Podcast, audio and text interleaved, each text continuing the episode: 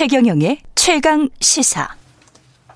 네, 홍영표 의원, 송영길 의원, 우원식 의원 새 당대표 후보 모시고 더불어민주당 당권 주자 최강 토론 함께 하고 계십니다. 예, 부동산 문제, 대출 문제, 세제 문제 이야기를 나눴고요. 손실보상법 관련해서는 지금 4월 국회 처리가 무산됐거든요. 이 관련해서는 당대표 되시면 이거 어떻게 처리할 건지 그 말씀부터 좀 듣고 싶습니다. 예. 그 제가 민생 민생 이렇게 이야기하는데 예. 민생에서 해결해야 될 게 세 가지 원칙이 있습니다. 하나는 이제 부동산 문제죠. 부동산 문제는 어 가격 안정시키는 음. 어 그것이 첫 번째 원칙이고요. 두 번째는 우리 사회 양극화를 지배하는 어 그 그게 굉장히 그 심각한 문제거든요. 음. 그래서 그 양극화를 지배하는 것은 불공정, 불평등에 관한 문제이기 때문에 거기에 불공정, 불평등을 해소하는 제도를 잘 만들어가는 것. 그야말로 중산층과 서민의 정당으로서 거듭나는 것. 네. 그것이 민생에서 중요한 원칙이고요. 세 번째는 코로나 시기에 굉장히 많은 국민들의 손실이 발생했는데 거기에서 어, 한 가지 세워야 될 원칙은 재정은 관료가 주인이 아니다. 재정은 국민이 주인이다. 이런 관점에서 봐야 됩니다. 코로나 시기에 그게 1년이 넘게 진행이 됐기 때문에 집합금지 또, 어, 영업 제한 이런, 이런 강제적인 조치를 취했거든요. 예. 감염병 예방법에 의해서 국가가 강제적인 조치를 취할 수 있습니다. 음. 그러면 헌법에는 어떻게 되어 있냐면 그런 강제적인 조치를 취할 경우에는 손실을 보상해야 된다 이렇게 딱 명시돼 있어요. 그런데 우리가 그걸 아, 그 지금껏 제대로 못했습니다. 그런데 그 이유는 대통령께서도 그 중소상공인 자영업자 보호 대책을 제대로 세워야 된다. 예. 이렇게까지 세게 얘기하시면서 손실 보상까지를 이야, 기를 하시는데 대통령께서 나서서 이야기하신 이유는 당에서 국민들이 그런 요구를 함에도 불구하고 재정 당국에서 재정 문제 때문에 그, 그걸 아주 미온적으로 대처하고 있어서 대통령께서 대통령까지 나서신 거거든요. 예. 근데 제, 우리 재정이 OECD 음. 국가들하고 비교해 보면 음. 국가 부채율이 가장 낮은 나라 중에 하나입니다. 가장 네. 건전한 나라 중에 하나예요. 그럼에도 불구하고 재정 걱정을 하는 거죠. 저는 재정은 어 이런 위기 때 국민을 보호하기 위해서 재정을 건전하게 유지하는 거지 건전한 것을 자랑하기 위해서 하는 건 아니란 말이죠. 그래서 음.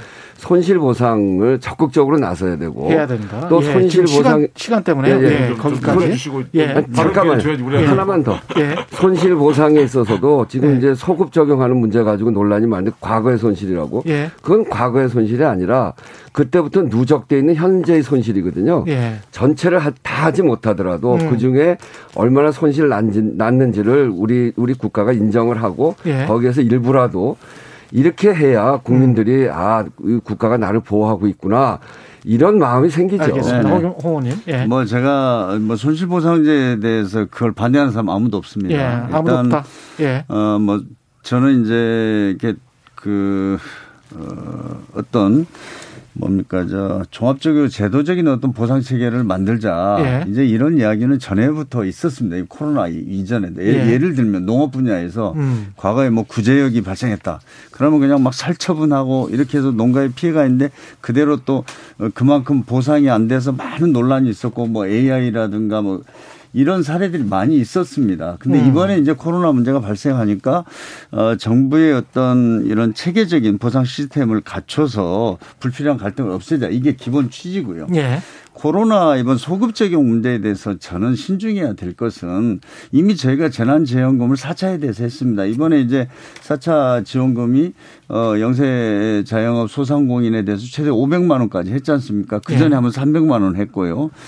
그러니까 이것이 그런 어떤 재난 어떤 지원금에 대해서 손살 손실 보상의 성격을 띠고 있습니다. 선택적 음. 어, 우리가 보, 보상을 한 게 그래서 저는 이런 것들을 감안하면 어 이제 또 거기다가 이제 소급 서 감안해야 되고 소급 적용에 대해서도 또 어, 이건 법률적인 문제도 있어요. 예. 그렇기 때문에 저는 소급 적용이라는 거 꼭 명시하지 않아도 우리가 필요하면 추가적으로 또 재난지원금을 그 기준에 따라서 또 할 수도 있지 않습니까?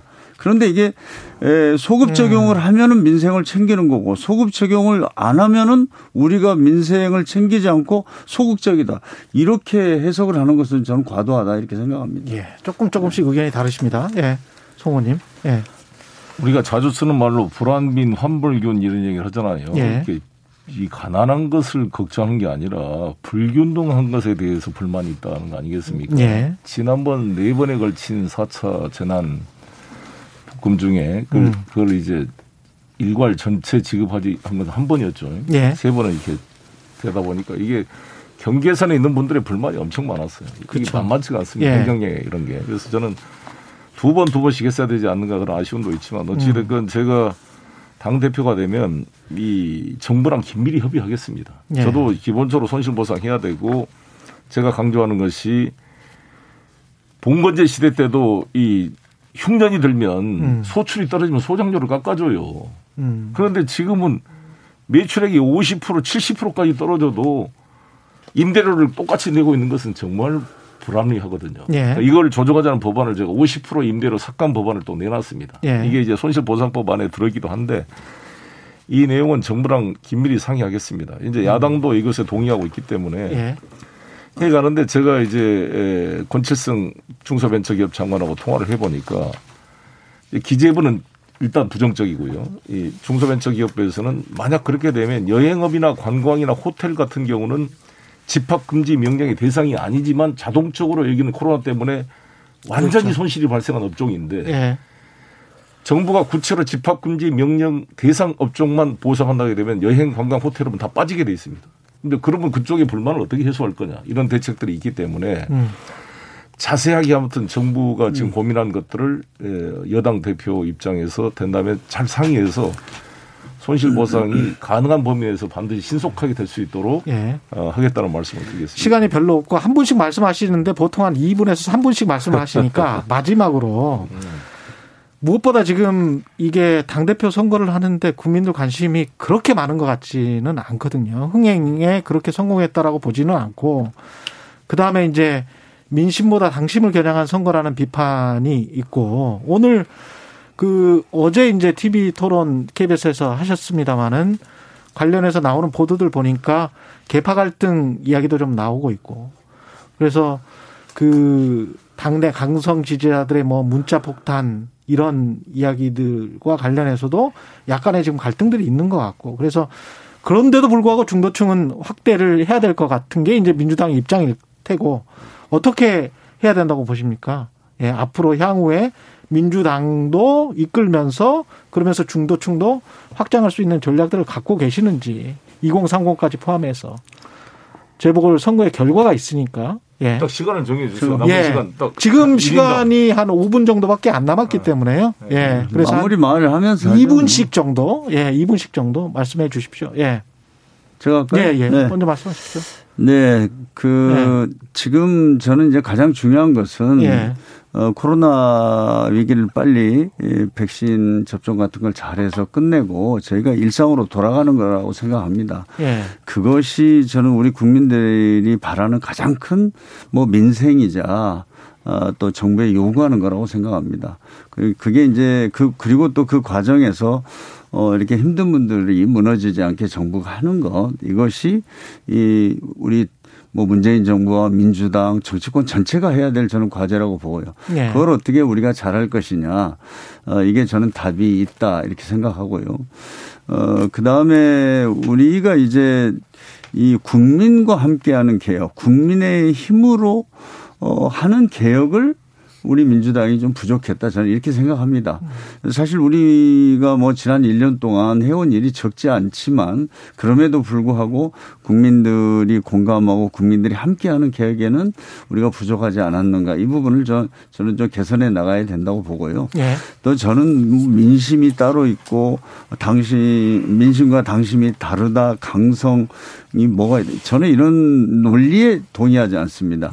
우리 당원들이 400만 명이고 그 안에는 우리 민심이 다 투영돼 있습니다. 그렇기 때문에 저는 우리 당내에서의 어떤 민주적인 토론과 어, 논의 이런 것들을 통해서 어, 그런 문제들을 해결해 나가면 되는 것이지 예. 이렇게 무슨 뭐 강성 당원이다 뭐 이것은 저는 정말 문제 해결에 아무런 도움도 되지 않고 음. 오히려 분열시키는 저는 프레임이다 이렇게 보기 때문에 네. 에, 저는 어뭐 예를 욕설이라든가 뭐 과도한 인신 공격 이런 것들은 진짜 없어져야 되지만 네. 우리 당원들의 의사 표현은 어떤 형태로든지 되고 활발하게 되는 거 그게 당이 살아 있다고 저는 생각합니다. 음. 그래서 그것을 어떻게 하면 하나로 어 민주적인 내부 시스템을 통해서 하나로 만들어 나가고 예. 그, 래서 용광로와 같은 당을 알겠습니다. 만들 것인가 예. 강한 민주당을 만날 것인가 예. 이게 과제고 예. 어 제가 그걸 제일 잘 하도록 하겠습니다. 예, 우원식 의원님. 예. 네, 그 1년 전에 총선에서 승리하고 1년 후 보궐선거에서 참패. 음. 그, 그 사이에 어떤 일이 벌어졌는지를 보면 됩니다. 예. 우리가 개혁을 국민적 지지 속에서 개혁을 시작했는데 어, 이게 잘 준비가 잘 안 됐어요. 음. 그래서 소리는 요란했는데 어, 일정한 성과도 있었지만 마무리를 지금 아, 잘 못하고 있는 거거든요. 그런 속에서 국민들이 이제 피로도가 좀 생겼고 또 한편으로는 어, 아까도 말씀드린 양극화가 심각해져 있는데 코로나까지 겹쳐가지고 굉장히 국민들의 삶이 어려워졌습니다. 세 번째는 부동산의 급등 이런 이런 문제들이 우리한테 있는 거거든요. 예. 결국은 이건 민생입니다. 예. 국민들의 요구는 어, 개혁을 유능하게 해 가면서 이제는 국민들의 삶이 매우 어려워졌기 때문에 국민들의 삶을 180석 가지고 꼼꼼히 좀 챙겨라. 여기에 있거든요. 음. 우리 안에 여러 가지 갈등 요인들이 있습니다. 이러저러하게 네. 탓하는 것도 있고 보수 언론에서 공격하는 것도 있고 우리 안에서 또 어, 비판하는 것도 있고 이런 것들은 정말 지도부가 잘 수용해내면 됩니다. 음. 그러니까 그거, 그거 가지고 하나하나를 끊어서 갈등 요인을 없앤다고 부닥치고 싸우고 하는 것이 아니라 예. 잘 수용하고 거기에 과도한 거는 조정해 가면서 방향을 하나로 만들어야 됩니다. 음. 우리가 국민들의 삶을 보호하는 방향으로 가야 되는데 저, 거기서 시작은 부동산은 가장 지금 문제가 되고 있는 그 주택임대 사업자의 특혜 문제 여기서부터 시작을 해서 그 부동산 가격을 안정시켜야 되고요. 음. 그리고 이 국민의 삶에서 양극화 문제는 우리 사회 불공정 불평등한 여러 제도들이 있는데 그걸 개혁하는 것으로 해야 되고요. 그리고 또 이 코로나 지금 손실 보상과 같은 부분에 있어서 재정은 역시 국민이 주인이다라고 하는 원칙을 분명히 세우는 걸 통해서 예. 국민의 삶을 개혁하는 그것을 중심에 놓고 개혁은 유능하게 해 나가는 예. 이렇게 해 나가는 것이 우리 당이 가야 될 길이고 어, 예. 어, 정권 재창출로 가는 길인데 그 과정에 그 일을 가장 잘 해 나갈 수 있는 사람이 의원식이다. 예. 예. 저는 코로나 지금 상황에서 이 음. 위성의 적극적인 재정 정책이 당연히 필요하고 또 음. 적극적으로 우리 국민들의 그 삶을 지켜야 된다고 생각합니다. 그런데 동시에 저는 이제 어떻게 인천시장 때 해왔냐면 국민의 세금을 쓰지 않고 창조적 아이디어로 국민들에게 실질적 가처분 소득을 돌려주는 그러한 행정을 해왔습니다. 네. 나중에 보여드리겠다는 말씀을 드리고 우리 당내 문제는 다른 것을 틀린 것으로 규정하는 이런 문화를 바꿔야 된다고 봅니다. 다른 것을 틀린 것으로 우리가 예. 조금 생각이 다르면 완전히 그걸 규정을 해요. 한 음. 예를 들어서 제가 지난 TV 토론 때도 우원식 후보님께 질의드렸습니다만 그때 당 혁신안을 만들 때 최고위원제 폐지하고 사무총장제 폐지하고 그리고 귀책 사유가 있는 시정은 출마 못하게 한다. 이런 법안을 그때 혁신안을 우리가 통과시켰는데 그때 혁신안을 조금이라도 반대한 사람은 반개혁적인 걸로 막 몰아붙이는 분위기가 있었어요. 네. 근데 그때 통과됐던 혁신안이 지금 남아있는 게 거의 없습니다. 최고위원제 다시 부활됐고 사무총장제 부활됐고 이번에 우리가 또 당헌 개정에서 서울시장, 부산시장을 출마하게 만들었습니다. 그렇기 때문에 우리가 만든 혁신안이 부족할 수가 있다. 그때도 자유롭게 당내 토론을 활성화해야 됩니다. 그래야 우리가 개혁 완벽한 개혁이라고 법안을 통과시켰지만 나중에 보면 부족해서 다시 보완하고 수정하는 거 아닙니까? 그래서 저는 다른 것을 틀린 것으로 규정하고 상대방 의견을 완전히 진압하려는 이러한 행태는 바뀌어야 된다. 나의 음. 의견이 중요하면 다른 사람의 의견도 중요하다고 보여집니다. 우리 당내를 그렇게 만들어 가야 다가올 우리가 대선 갈등을 원팀 민주당으로 해결할 수가 있습니다. 지금 이재명 음. 반 이재명 후보 간에 그 네. 지지 진영 간에 치열한 상호 논쟁과 이 비판이 있는 거 아니겠습니까? 예. 이게 상당히 우리 중요한 위험 요소예요. 우리가 음. 앞으로 어떻게 공정하게 대선을 관리가는데 이 문제를 정확히 해낼 지났습니다. 당 대표야 많이 예. 문제를 할 수가 있고 예. 이번 5월 2일 선거가 이러한 당신과 민심을 통합시키는 계기가 될 것이다 이렇게 생각합니다. 마지막으로 여쭤볼게요. 지금 시간이 이제 거의 다 끝나가서요. 지금 송영길 의원님이 그렇게 말씀하셨단 말이죠. 다른 것을 틀린 것으로 규정하는 것은 이거는 안 된다.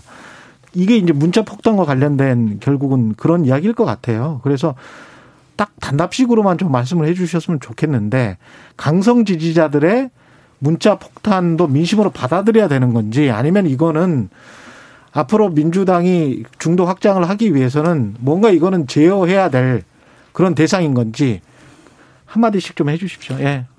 뭐 저는 당내에서 있는 것은 당연하고 예. 그럼 뭐 강성이다 아니다 이런 어떤 구별보다는 예. 어, 저는 당내 소통을 강화해서 또 음. 민주적인 논의 절차 이런 것을 강화하면 해소될 수 있는 문제라고 보고 음. 제가 당대표가 되면 그런 문제를 적극적으로 나서서 해결하고자 합니다. 우거시 의원님. 예. 네. 그 저는 이제 문자 폭탄을 많이 받는데 예. 우리 이제 지금 말씀하시는 강성 지지자들로부터 받기도 하고 예. 정책이 다르면 그 정책과 관련해서 이견이 있는 분들로부터 문자 폭탄을 많이 받습니다. 예. 문제는 문자 폭탄은 의견이기 때문에 음. 의견을 받으면 되는 일이고 음. 그런데 이제 그 과정에서 욕설이나 뭐 지나친 비난 이런 음. 것들은 어떤 경우에도 옳지 않죠. 음. 그거는 이제 특히나 우리 당 안에서 그런 것들이 횡행하게 되면 그거는 예. 분열 어, 당내 분열을 그 야기하려고 하는 사람들한테 이용당할 가능성이 높거든요. 예. 그래서 표현은 어, 자제해야 되고 그 의사 표현, 자기 의견의 표출은 자유롭게 해도 된다 이렇게 생각합니다. 예. 의원님. 예. 저는 그 강성 지지자는 표현보다는 열성 지지자 표현이 더 좋다고 보는데 음. 그분들은 뭐 월급을 받는 것도 아니고 정말 직장 생활하면서 자기 시간과 돈을 내서 당에 관심을 표명하고 네. 그렇기 때문에 소중한 우리 당의 자원이다 이렇게 봅니다. 그래서 이것을 저는 이제 소모적인 논쟁이 아니라 개혁의 에너지로 승화시키자. 근데 그렇게 음. 되려면 우리 문화를 좀 바꿔야 됩니다. 예. 상대방을 좀 다르다고 막 뭐 정적을 제거하듯이 막 그렇게 집단적으로 그렇게 하는 행위는 우리 당 발전에 도움이 안 된다. 예. 그래서 우리 홍영표 의원님 말씀하신 대로 당이 그런 소통을 더 활발해서 이렇게 막 예, 비정상적으로 분출되지 않도록 음. 당의 에너지로 승화시키는 리더십이 필요하다 이렇게 생각합니다. 20쪽씩만 드리겠는데요. 2022년에 대선 승리로 이끌 봉안, 보관 관련해서 한 문장씩으로만 좀 요약해 주십시오. 홍영표 의원님부터. 예.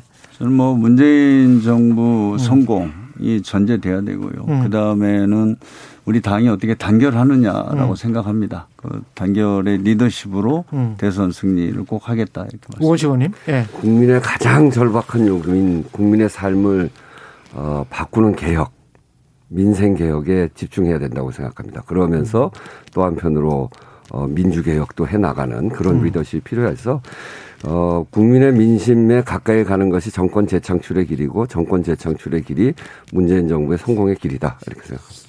예, 송영로 저는 예. 정부의 백신 확보 노력을 뒷받침해서 11월 집단 면역을 만들어내는 것, 그다음에 부동산 문제를 해결하는 것, 그다음에 대선의 공정한 관리를 통해 결과를 승복하게 만들고 원팀으로 만들어내는 것. 이세 음. 가지인데 그것을 제가 잘 준비돼 있다 이렇게 당원들에게 호소하고 있습니다.